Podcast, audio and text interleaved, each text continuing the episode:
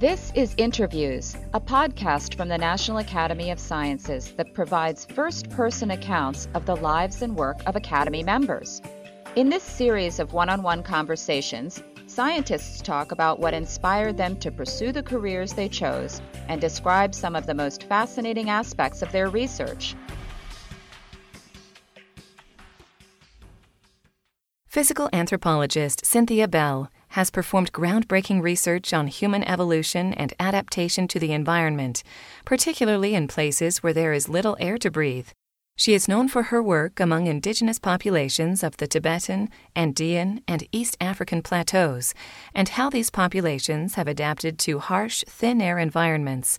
She joined the faculty of Case Western Reserve University in 1976, where she is the Distinguished University Professor and the S. Idell Pyle Professor of Anthropology. She was elected to the NAS in 1996. When you were a child, were you interested in science? I don't think I was particularly interested in science. I was interested in everything. You know, looking back on it, I guess I had the the questioning does that really is that really true sort of uh, attitude towards many things when I was growing up. I liked my science classes. I went to college thinking I was going to learn about life, and so I I guess although without having put a label on, yes, I want to be a scientist. I have been interested always. You had the inquiring mind that it required. Yes, and you must have been interested in people. Yes, populations not, not, not particular. Well, I was I had an interest in different parts of the world, so maybe that was what part of what drew me to anthropology. Well, your research takes you to some very wonderful parts of the world. Yes, Tibet, mm-hmm. uh, Bolivia, many other places, China. Mm-hmm. Places that have high altitude, indigenous populations. Your work, from what I can understand of it, straddles anthropology and physiology. It does. It fits completely within the paradigm of anthropology. We have several subfields in anthropology. Physical anthropology, which is what I am, is interested in the biological history and the biological nature of people. And so I'm a physical anthropologist. Uh, cultural anthropology and archaeology and linguistics are the other subfields. So, in that sense, uh, in the sense that anthropology has those four fields, I'm perfectly comfortable in anthropology it is the case that I work with physiologists, I work with physicians. I also have worked with ecologists. I've also worked with cultural anthropologists. It really depends on the particular question. You got your BA in biology at the University of Pennsylvania? Yes. Did you have a special field you wanted to go into by then, or were you interested in evolution particularly? I was interested in evolution and ecology. And my the fall semester of my senior year, I took a required social science course. We have these things called distribution requirements, uh, or that was what they used to be called. And one had to take a certain number of social sciences and humanities and so forth. And so, as my social science, I took physiological adaptability in the anthropology department. And within two weeks, I knew I had found my calling. It was sort of by happenstance you yes. took the class? Yes. That was a lucky call. It was. I, I knew very soon that that was what I wanted to do. This was during getting your BA. Mm-hmm. Did you do any specific work while within that, or was that not until you moved on? It wasn't until I went to graduate school. You know, I learned about this field in uh, then, and so I took another course the next semester, and I applied to graduate school and went to graduate school, and here I am. Pennsylvania State. Right? That's right. So you stayed in the area? I, d- I did. I had finally trained my family to understand that I was at the University of Pennsylvania not Penn State. And then I went to Penn State. Completely confused them? right. How long did it take to train them back? yeah, that part was easy. what research projects did you take on? When in graduate school, I studied with Paul Baker, who was one of the founders of a field in physical anthropology called human adaptability that specifically focused on how people adapt to their environments, whether it's the physical environment or the social cultural environment or climate or whatever. And he had been working on how people adapt to high altitudes. And so I became involved in that immediately. And the summer after my first year of graduate school, he ran a field school for his incoming students in Peru. As it happens, it was uh, not at high altitude, it was at low altitude in Peru, studying high altitude natives who had moved to low altitude to see how people adjusted to the relief of hypoxic stress. And so that was my first exposure to field work, and I liked it. And I've been doing that ever since. I guess you could say I haven't moved on yet, but we've, we've learned a lot. But it's a pretty rich field, though the world of hypoxia. No? Yes, the world. It there's a lot of it. Can you give us a definition of hypoxia and what what it means to someone living at sea level versus people living in the higher altitudes? Mm-hmm. At high altitude, the hypoxia is called hypobaric hypoxia, and it results from the lower barometric pressure at altitude.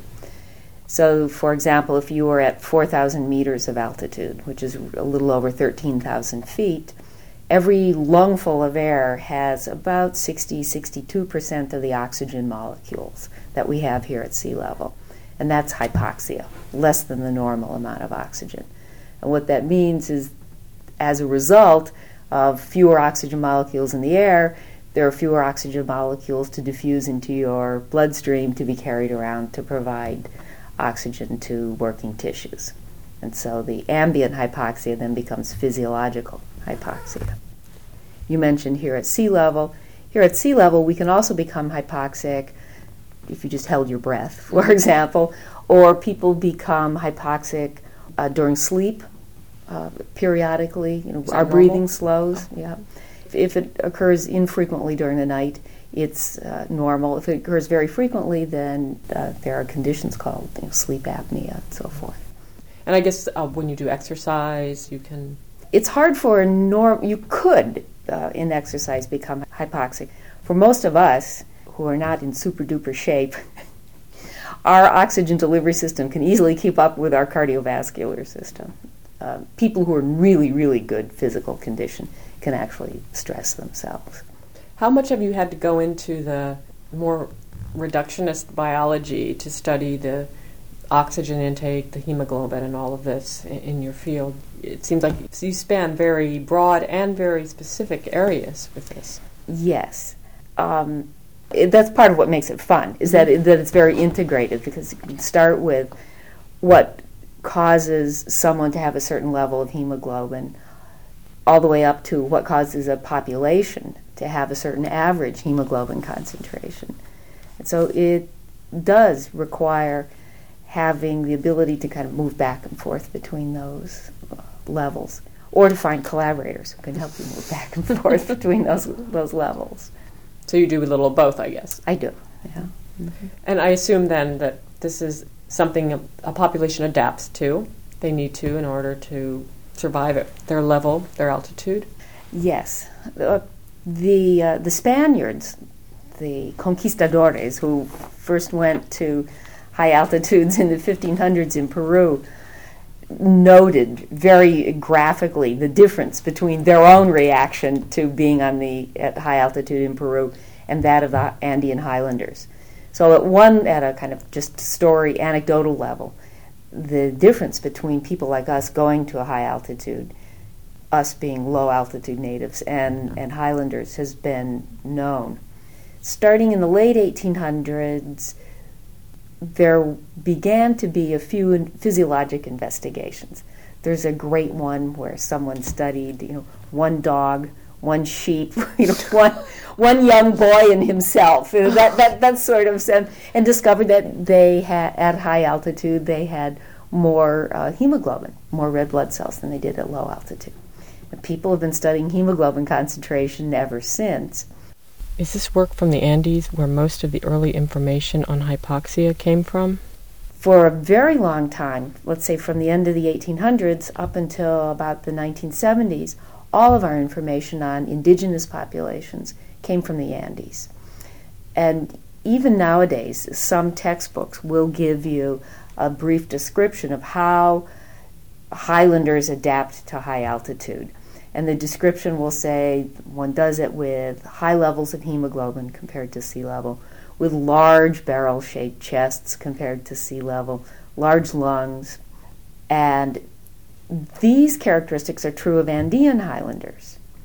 Well, in the 1970s, we finally got the opportunity to study some other indigenous high altitude populations. Nepal opened up for uh, investigators, and I was lucky enough to go to Nepal in 1977 and then started doing work with uh, Tibetans who lived in Nepal. The northern border of Nepal is at the same altitude, is just the Nepalese extension of, of the Tibetan plateau. And one of the surprising things was these characteristics that we associate with Andean highlanders we did not find among the Tibetans. The physical, the physical characteristics and the, and the physiologic. So we did not find the high hemoglobin concentrations in the large barrel-shaped chests and so forth, and that took everyone by such surprise that the uh, people who are the scientific skeptics would say things like, "Well, they're all malnourished," and, and you know that that's something to examine. So slowly, slowly, we were able to eliminate alternative explanations for uh, why the, the Tibetans did not have high hemoglobin concentrations, they and so forth. And so we came to realize that these two different populations in different parts of the world had adapted differently evolved physiologically. Well, that's an interest. That's the hypothesis, is that two separate ancestral populations went to altitude and have adapted differently. Well, that's a very different view of how to adapt to high altitude than we had before, where we thought that human biology, um, I don't think we explicitly thought it, but implicitly the idea was people went to altitude and there was one response now we know people can go to altitude and there are two responses. There's even a hint that people in Ethiopia have yet a third pattern of adaptation. So it's highly likely that the three different times that people have migrated from sea level to high altitudes, it's been independent experiments in microevolution. And of course, that's what we deal with in anthropology. And that's very big news in that's evolution. Very, that's very exciting. It is, because there are discussions about whether or not, if you quote, rerun the tape of life, do you get the same answer? In this case, you definitely do not get the same answer. Which would imply that probably in many cases, if not all, you yep. wouldn't. Now, obviously, all of these populations, all three that have been studied, have adapted. Yes. Just differently. You mentioned the Andean adaptation is the hemoglobin mm-hmm. concentration. What are the other adaptive mechanisms that the other populations yeah. you've studied have? Right. In the Andes, the key thing seems to be the high hemoglobin concentration. In Tibet, it seems as though people have adapted more by emphasizing the respiratory system.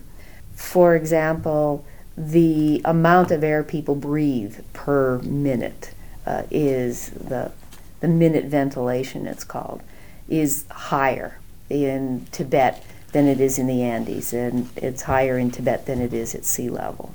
So that's one way in which they've adapted.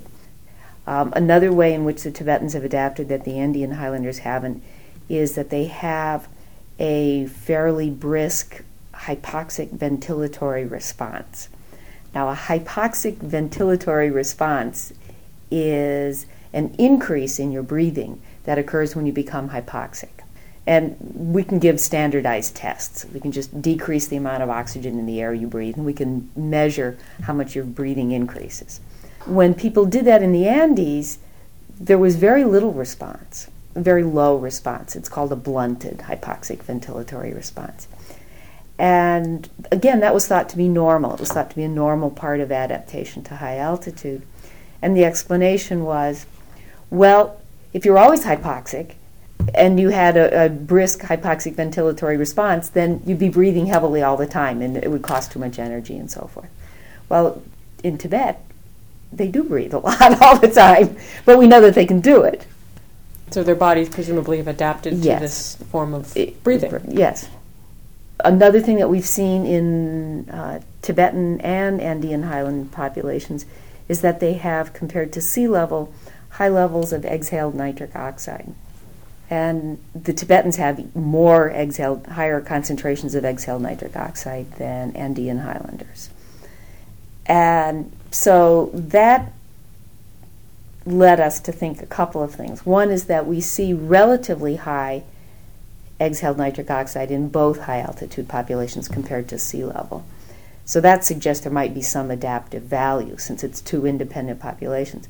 But we see a much higher level in the Tibetans than we do in the Andeans. So again, we see this contrast between the two samples. And so the question then is what good does it do you to have a lot of nitric oxide expelled. expelled, that's right. well, presumably, the, they're synthesizing a lot because you synthesize it in, in the lung and then it diffuses out in all directions. And so we're making the inference that when we're when people are, are exhaling a lot, it also means that a lot is being synthesized and being in absorbed. And one of the uh, main functions of uh, nitric oxide is vasodilation. So, if having high levels of nitric oxide means there is vasodilation in the lungs, then there can be increased cardiac output, increased blood flow to the lungs, and increased blood flow to the rest of the body. So, that would be a way of counteracting having low levels of oxygen in the blood would be if you can increase the blood flow. So it's a balancing mechanism of sorts. Mm-hmm. You mentioned the Ethiopians, and that I guess is not completely, the data is not all processed yet, but are the hints that there's a similarity in this sense? The Ethiopians are a puzzle for which we have very little data. And the Ethiopians have sea level values of, of hemoglobin concentration. The Ethiopians, at least the ones that I measured using the techniques that I measured, and I'm being careful here because there's some question about those techniques, don't even show evidence of being hypoxic. Hmm. You, right. so, and they're at what altitude? Well, the, I, I measured people 11,500 feet, so they were they they should have been hypoxic. I was certainly hypoxic, being measured by the same machines that I was measuring them with. And we were measuring hypoxia using a device called a pulse oximeter. And what that does is it shines a, a light through the finger, and the light going in and the light coming out on the other side of the finger are both measured, and an algorithm uh, calculates how much of the hemoglobin is carrying oxygen. It's a nifty machine. well, it's wonderful. It's been wonderful for high altitude studies because in the past, in order to get a measure of the same thing, it was necessary to do an arterial stick and uh, you know, to measure arterial blood. And that's hard to do on a large number of people, on men and women and children and, and so forth. So the pulse oximeter has made a big difference in high altitude studies because it isn't a direct measure, though, there's some question about could something have been interfering with my measurement. You mean because it's not actually because it's not the, the, blood, right? Because it isn't drawing. actually drawing blood and measuring right then and there the oxygen saturation and the oxygen content. So in the Ethiopian case, because there's only one set of data, it really needs to be confirmed. It needs to be confirmed in some other samples, and it needs to be confirmed with this extra, more invasive measurement technique. But it does look as though, if, if it is confirmed, what it means is that the Ethiopians have somehow adapted so that their oxygen uptake from the atmosphere is much more efficient than the other two populations, and than ours is. And do you look at body type and see similarities, or are they quite different? They're very different. Andean Highlanders have the barrel shaped chest. They're short, they have large chests. They tend to be heavier than Tibetans, who are a little bit taller and more slender. The Ethiopians are taller and more slender yet. So body type varies enormously.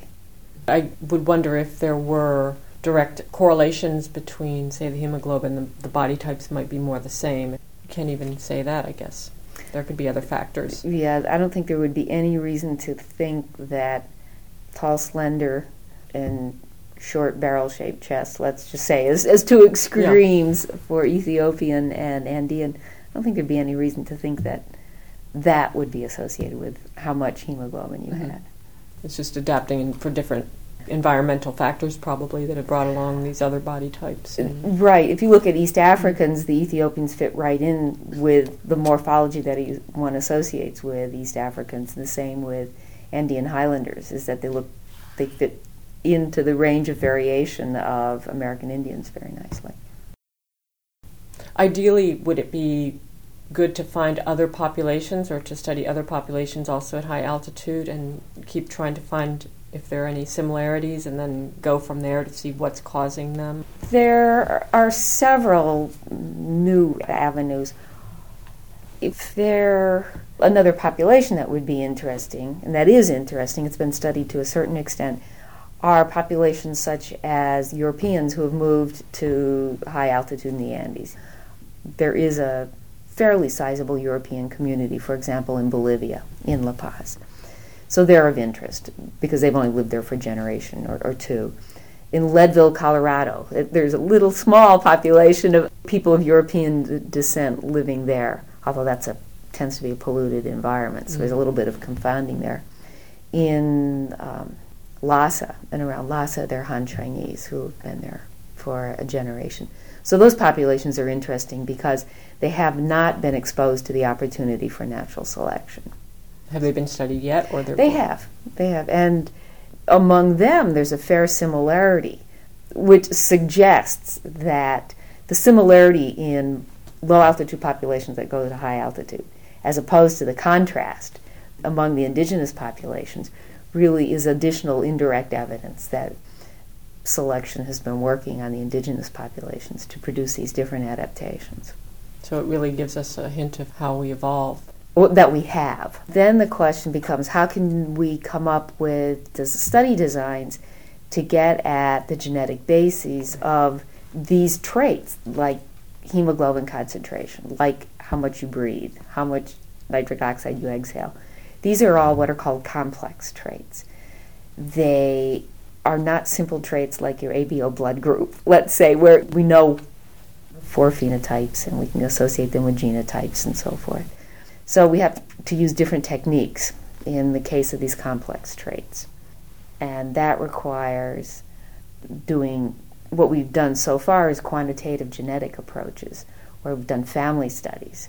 And we get large pedigrees, and we get information on large pedigrees, and then analyze them statistically to see if there's a familial patterning to, let's say, having high oxygen saturation. And if so, if there is familial patterning, does it appear to follow some sort of Mendelian pattern? And this was done with high altitude and sea level populations? No, it was only done with high altitude. It was done in a Bolivian population and a Tibetan. And at sea level, there's very little variation in oxygen saturation. So you're really talking no, every. Yeah. We have so much oxygen that uh, it's all. Most people are 97, 98 percent saturated. It's cheap for us. It's cheap, right? um, in the Andes, we found no evidence for a, major gene, a major genetic effect on oxygen saturation. But in Tibet, we have. In Tibet, we found that um, about 35 or 40 percent of the variation within a population in this one trait, oxygen saturation of hemoglobin, seems to be accounted for by a major gene for high oxygen saturation. And that was very exciting because a gene for high oxygen saturation translates into you and I live at the same altitude, but if I have that gene, I'm less stressed than you, which was quite exciting uh, a finding. And then it leads to the hypothesis that natural selection has been acting to increase the frequency of that gene. To diminish stress? Yes, because those people would be less stressed. And so the hypothesis is that they're under hypoxic stress, that people who have the major gene for high saturation are less stressed at a given altitude. So presumably they're better able to exercise, they may be, their immune systems may function better.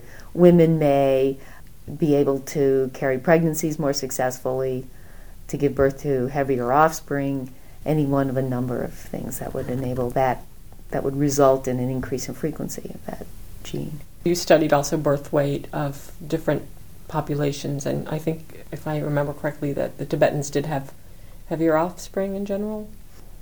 I have studied Andean Highlanders at altitude. Lorna Moore has studied Tibetan Highlanders at, in Lhasa.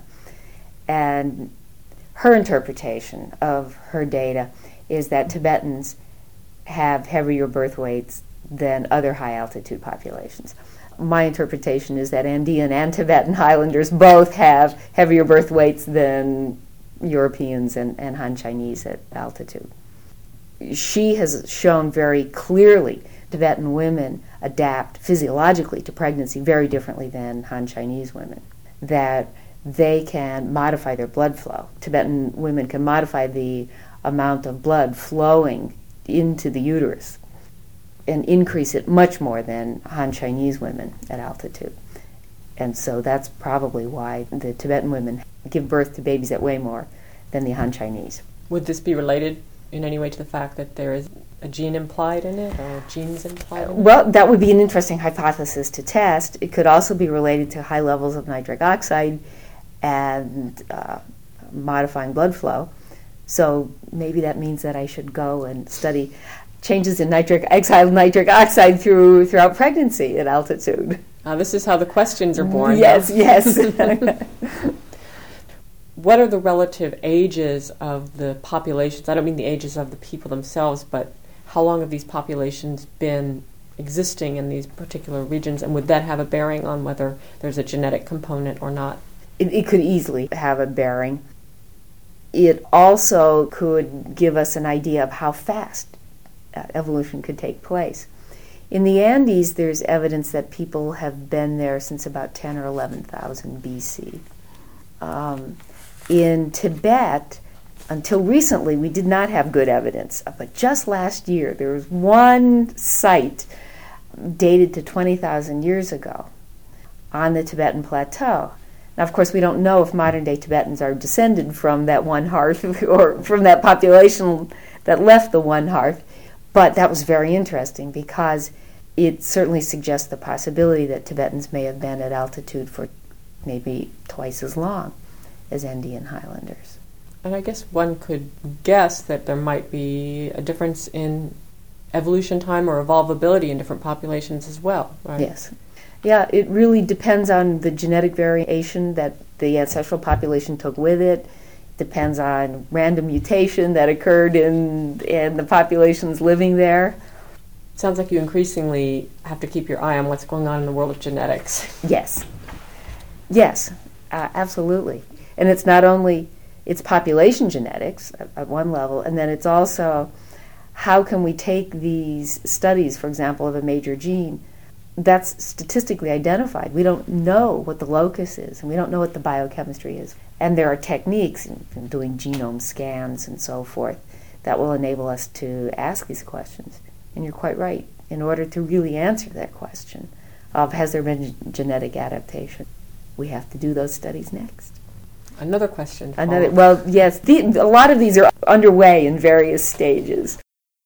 I noticed all the different types of research you've done within this area, but I mean all these different levels. I was wondering if you find certain correlations between one element and another, and then you are able to draw any conclusions from that. Any of the many areas that you're covering, are you always kind of keeping in the back of your mind previous research and other areas that you've studied to see if there are correlates there or things that tie these together? I'm always thinking of oxygen delivery, and I think of it as one part of oxygen delivery is oxygen content, and that's how much hemoglobin you have and how much of it is saturated with oxygen. So, for a long time, we focused on that because it was relatively easy to measure, to be honest. Of course, that's the essence of scientific inquiry, that you have to have something you can measure or figure right. out how to measure it. And then it became increasingly clear that as we kept information on these different populations accumulated that we needed to be looking at more aspects of oxygen delivery. And now there are better techniques to look at blood flow. So the blood flow question is becoming more interesting. The world of genetics that you mentioned, that has also uh, been an inspiration, has been the discovery of a, a homeostatic cascade, I guess you would call it, there's a hypoxia inducible factor 1. That is a transcription factor, a genetic transcription factor that turns on a whole series of genes. It induces the transcription of a whole series of genes when individuals become hypoxic.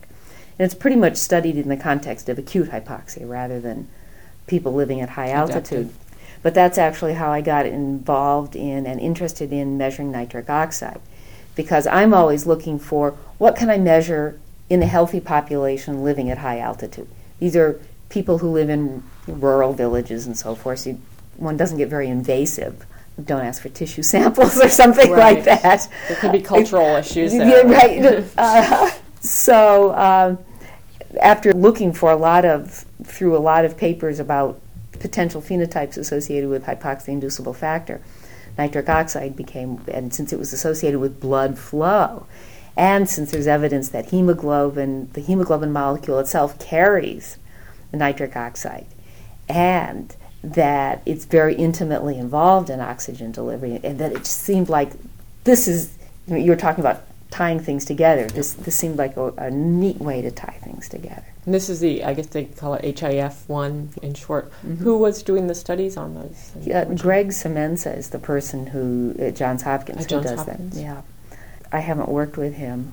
When I started working on nitric oxide, I discovered by chance that uh, one of the people, one of the leading scientists involved in studying uh, pulmonary nitric oxide, was down the street from me in Cleveland at the Cleveland Clinic.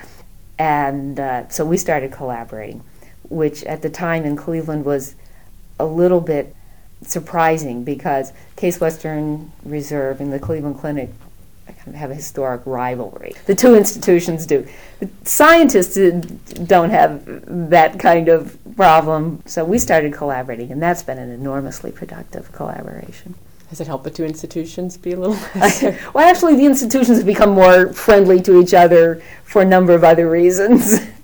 the studies in genetics and at Johns Hopkins, were you seeking out this information, or did you just happen to hear about that? Or is this something that you, you sort of scan all the time looking for information about these? My, yes. You know, I read Science and Nature and PNAS, mm-hmm. and the word about HIF started appearing that and I thought of course I immediately said yes this is an interesting thing for high altitude populations and then word about nitric oxide and that also seemed very relevant to high altitude populations and then when the two linked together you know it seemed okay you know, this is an important next step it's a, not the only step but it certainly was a, a doable one and it's been informative there was a Nobel for the nitric yes. oxide. Mm-hmm.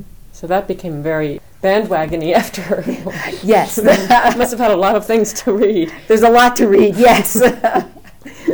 there aren't as many studies in normal people of many of these traits, which is one of the things that anthropology is interested in is we're interested in the normal range of variation. And a high altitude is interesting from that standpoint because at altitude you have healthy people who are hypoxic.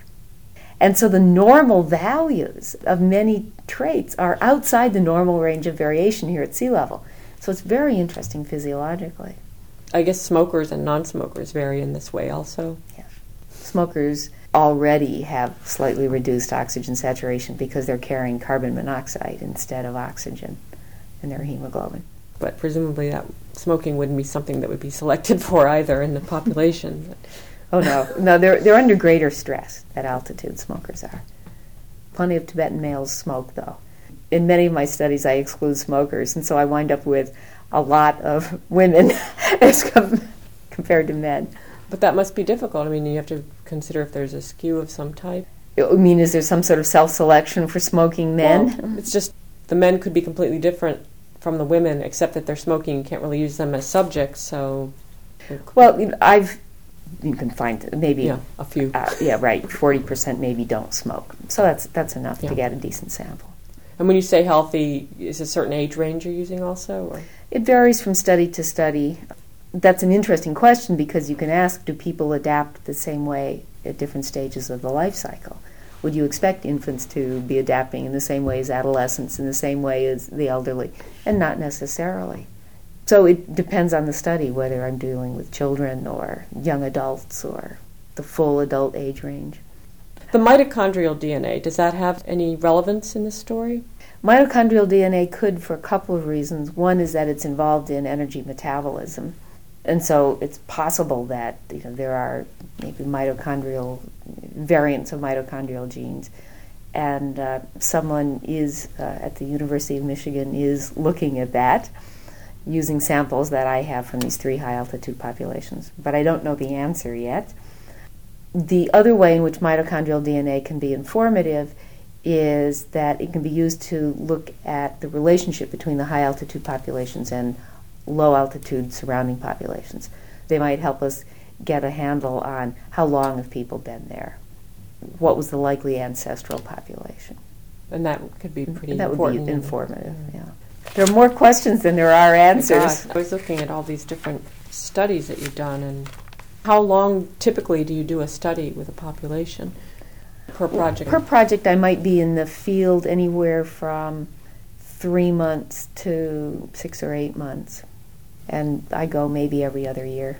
And then you come back and, and you do the right. I data. have to. Then you have to do the data analysis and get the papers out and write the next grant. And you know, you, you've heard that. Typically, do you have several questions you want answered stacked up that you say you have several areas of inquiry you want to follow at once and you have to prioritize? Or, I mean, it would seem you have such an enormous amount of area to cover. Yes. That's not a very satisfactory answer, is it? Yes, there are lots of ideas usually and lots of questions. One thing that I do have to prioritize, and there are a couple of reasons for it. Well, when you're doing field work in remote areas, one thing is that I have to carry all the equipment with me. So that just, you know, there's a certain logistics there. I often travel with, you know, 20 duffel bags, for example. That's I'm a, I'm a joy to travel with. they love me when they see me coming in. A, last uh, summer, when I had to go through the extra security, I felt very bad. I, you know, I held up a huge line of people. Um, so that's one thing. Another thing is when explaining to people what you're doing and asking people to volunteer their time there's a little bit of a trade off in thinking how much do you want to ask people to do? And how long do you want them to be uh, volunteering? So I do try to prioritize it so that I'm not asking too much. You know, a few hours to to the people who are volunteering. Yeah. Mm-hmm. Otherwise, you know, I could easily imagine asking people for many hours of time, but you really want people fresh. That would seem to be a special skill in itself to get people to agree. You're dealing with cultures that are not necessarily up to date on what you're doing, and they might be curious or even threatened by some of your studies. Yes, anthropologists pride ourselves on living with the people we study. We call it participant observation. And that helps to begin with. It's one that you're living there in the village. You're not just rolling up saying, Here I am, please, you know, Stick run on this treadmill or, or, you know, breathe into this bag or something like this.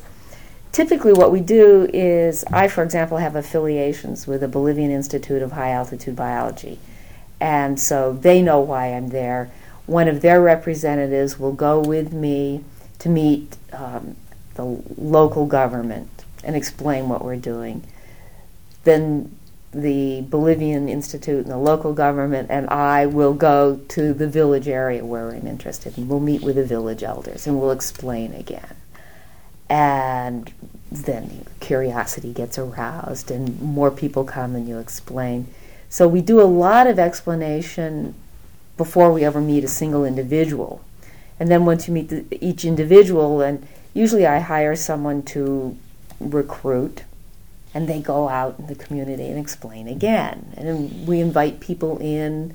Uh, off, sometimes there'll be someone who will say, you know, my husband, for example, has been the guinea pig, and you know dozens of people come and watch me measure him. and say that looks okay, and, and, and they figure, well, he'll volunteer; it'll be okay with us. So part of getting people to agree is explaining very clearly what we're doing and why we're doing. Now, it's hard to use words like DNA, and you have to talk about heredity and family lines, or you have to talk about blood and breathing. And most high altitude natives know that they're special. And they know that they're special because they can work at altitude. They don't get sick at altitude. And they know that foreigners do. They see the foreigners puffing and puffing. And, yeah. And, and so explaining that I'm interested in how they do it makes perfect sense. The actual measurements that I make, then I have to explain why I do each measurement, but the, the bigger question makes sense to them. There's a fair amount of psychology in your work when you're in the field, isn't there? You have to keep thinking about what would you want to know if someone came from a foreign country and asked you to do something that you uh, were puzzled by. Do they express any interest in the results, or do you ever have people asking about that? They're more interested in their own results than they are kind of in the average results, and they want to know, am I healthy? Things like that. That's probably the same the world over. I think you're probably right. And the thing is, is that I usually can't tell them because it's not a clinical evaluation. So I, I can only say, well, this measurement is what it is. And so some, it can be unsatisfying. They're probably equating it with your being an MD or something. No, they are. Yeah, right. And so I have to indicate that I'm not. In some cases, I've worked with MDs, and so we have been able to give people physicals, and we have been able to arrange to um, have medicines for people who need it, for example. That would be a nice. Yeah, it's a nice gesture. But then there's even the greater confusion between me and medicine. Does it typically take you a great amount of time to design these studies? And I guess you would do that while you're at Case Western, mm-hmm. and then. Yeah. It's like writing any other grant proposal. You kind of have to think about what questions and how can you measure it, and then, in my case, the second level of can I measure it in the field? Can I measure it reliably in the field? Will it work with a generator? Will that equipment work under low uh, barometric pressure? Will it work outside a lab? And then will this be acceptable to, culturally acceptable to the population? Have you come up against any big snags that have surprised you as you've gone along? Unforeseen surprises? I have been very surprised by some completely unexpected uh, things that it turns out people were reacting to in when I measure this, use this pulse oximeter to measure oxygen saturation. You have to have a good flow of blood to the finger. I keep holding my finger like this because you put a little, uh, kind of a glove, a, a, a, little clip almost over over the, the tip of the index finger. And in order to ensure that there's adequate blood flow, I use a hand warmer. I, you may have seen these at mountaineering stores. It's a little clear plastic bag of clear liquid it has a metal disc in it. You click the metal disc, and uh, the clear liquid turns white and it gives off heat. So I have people holding their hands there to keep their hands warm. And people commented, oh, this is fun, you know, keeping your hands warm. And I just was using it standardly. And then in one study in, in Bolivia, during uh, studies, I always ask a certain percent of people to come back to be remeasured. It's so that I can establish the repeatability of a study. And one woman came back, she had volunteered for her second measurement. She said, I'm not afraid of the fat sucking machine at all. And I said, What? And it turned out that because this little clear white. bag turned white, they thought that I was sucking fat. And well, there is a, a pishtaco involved in medicine and evil doing in the Andes, and he sucks fat. So, people had been thinking that I was sucking fat. We spent a lot of time after that making sure that people understood that there was no way for fat to get out and in. And so, so other had been going on for a while before you found out? Yes. It was just luck that she mentioned that. You could start a nice little business over here stateside. I told her that. I said, you know, if I could really do that, I could be making a lot of money in America. what would you say is your most exciting moment in your research? Has there been one peak? Oh, that's a good question. well, there have been several. Really determining that Tibetans could live at high altitude without high hemoglobin concentrations was very exciting. I think when the statistical geneticist told me that he'd found evidence for a major gene for oxygen saturation, that was really exciting because in order to really make a demonstration that evolution has occurred, eventually we have to be able to work down to Genetics. allele frequency and, and genetics. And this was okay, you know. That's out of the way. well, it's not out of the way, but this is an important first step to getting that out. So that was very exciting. The exhaled nitric oxide was very exciting because all of the evidence from sea level people was that people should have low levels of exhaled nitric oxide, but they kept having high. Actually, maybe that at first that was anxiety producing because I kept thinking that the maybe the machine wasn't working correctly Oh. at altitude. So that was exciting, but it took a little while to calm down and say, okay, it's not a machine error, it's real. I guess I can dampen it for a little while if you're worried about that. Are there things that you're specifically trying to find now that would be as exciting or more exciting? Like you have an ultimate result that you'd like to find in the near future? Well, two things I think are particularly interesting. One will be figuring out what is accounting for this major gene for oxygen saturation. And that's going to involve things like genome scans, candidate gene analysis. And those are things that we're lining up in conjunction with statistical geneticists and so forth. The other avenue of investigation that will be very exciting will be associating that major gene with measures of fitness. You know, is it associated with better ability to do work, with higher uh, fertility, higher offspring survival? That will be important also, actually looking for other evidence of natural selection. With the, with the same gene that's related to. Mm-hmm. And then I think another really exciting avenue of, of investigation will be following up on these Ethiopians to see well, how can they do it? You know, what is allowing them to extract more oxygen from the air, which seems to be what they're doing, since even their blood isn't hypoxic. They must somehow be taking up more from the air better. How could a person do that? I mean, what, what physiological, Yeah. what physical There, there are a couple of possibilities that are hypothetical. One is that there could be slight differences in the type of hemoglobin, so that their hemoglobin has higher oxygen affinity. We thought we had eliminated that as a possibility by looking at the type of hemoglobin they have. And the evidence is that they have normal hemoglobin. So we don't think that that's what's going on, but it still remains a possibility. Another possibility are, are other biochemical changes like in pH in the blood. Another possibility is that they have very good perfusion of their lungs, much better than other people, so that there's a greater surface area, greater blood flow through the lungs. I guess that would be a difficult thing to determine because you have to get a hold of lungs, or you can do that with um, imaging. We can do that with imaging. Um, we could do that, for example, with echo Doppler.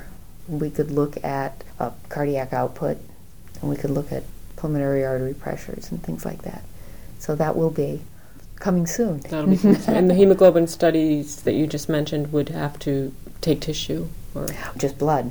but that's a little step beyond what you've been doing in the past, right? In terms No, of in, I, have been taking blood samples. Yeah, people um, are once you explain how much I take small blood samples, so and explain how much it is and what we'll do with it, and some people decide they don't want to, but most people decide it's okay. are they some of the same people that you've done other studies with in, in some cases? In some cases, yes, there are some communities where I've returned. People know me, so it's a little probably easier to. so they say, "Oh, I remember her." and uh, last summer, when I was in Tibet, someone said to me, "You know, you look just like an American who was here a couple of years ago." and I said, "I was that American. That's why." That's why. so you have quite a few things in the hopper. Are there any any areas you wish other people doing research could Yes. get done so that you could get on with what you're doing? It would be wonderful if more people were working at altitude on indigenous populations. A lot of people are interested in altitude because of climbing, Right. is, is one area. People are interested because of the possibility of developing training regimes for athletes. Train high, sleep low, sleep high, train low, you know, all sorts of combinations like that. It would be very exciting if more people got involved in studying the genetics and the physiology of high altitude populations. What about space exploration issues? Uh, NASA, it sounds like some, mm-hmm. I'm not sure if there's a parallel there, but uh, certainly things go on when you go into space with the blood. Yeah, well, that's microgravity. We're, we're talking a little bit, re- at altitude, we're talking a small reduction right. in, in barometric pressure, not microgravity. Um, there might be some, some parallels. I've often thought it would be fun to ride the Vomit Comet. it's nicely named. Yes, so nicely named. I, I know that it has a more polite name, but right now I don't remember it. Well, you could see how the high altitude people do on it versus the. Oh, now there we go. Maybe I should. Be. So you have many areas that you're investigating now, mm-hmm. and so many that you've covered so far. Is there an ultimate area that you're? Is it the the evolution question? Yes. Is that really the? That's the question. The, the question will that would be wonderful to be able to answer is what are some of the genetic loci that are associated with successful adaptation to high altitude? And do the allele frequencies of those genes differ in these three high altitude populations? So the high altitude populations are the model system for studying evolution of yes. humans. Mm-hmm. They are uh, they're an interesting model. Very exciting. No small feat. From the standpoint of sea level people, it also has some interesting implications because scientists have looked for a long time at can we predict who's going to adapt well to high altitude? Because there are things like high altitude pulmonary edema and high altitude cerebral edema that lowlanders like ourselves have a risk for when we mm-hmm. go to altitude abruptly. And we've been not successful at coming up with some way of measuring your risk or my risk. And one of the things that these high altitude studies suggest is that maybe it's because we've been looking for a single response that's successful. Now we look at these high altitude populations and we say, well, gee, there seems like there must be a, a variety of ways to respond. So this high altitude work then may turn around and be useful for identifying combinations of traits in sea level people that will allow us to predict who's at risk and who needs to you know, take bottled oxygen with him when he goes skiing or something. So they're a great model population in many ways, and mm-hmm. for getting the parameters or the perimeters, whichever the case may be. Well, it's great work and congratulations Thank on you. all of it, and good luck with all the following. It sounds like you can use more people in the field. So we could. the thing about working in the field is that it's enormously expensive in time and effort, and it's very productive, but it's costly. Sounds very gratifying. So. It is. When you asked okay. about my mission, uh, it really is to be able to identify. You can tell that I'm assuming my hypothesis, but I really would like to be able to demonstrate that natural selection has worked differently in these three populations. So I know that that sounds grandiose, but you have to start working your way towards it. Since 1863, the nation's top scientists have been honored with membership in the National Academy of Sciences. Today, there are more than 2,500 in the NAS membership, of whom approximately 200 have won Nobel Prizes.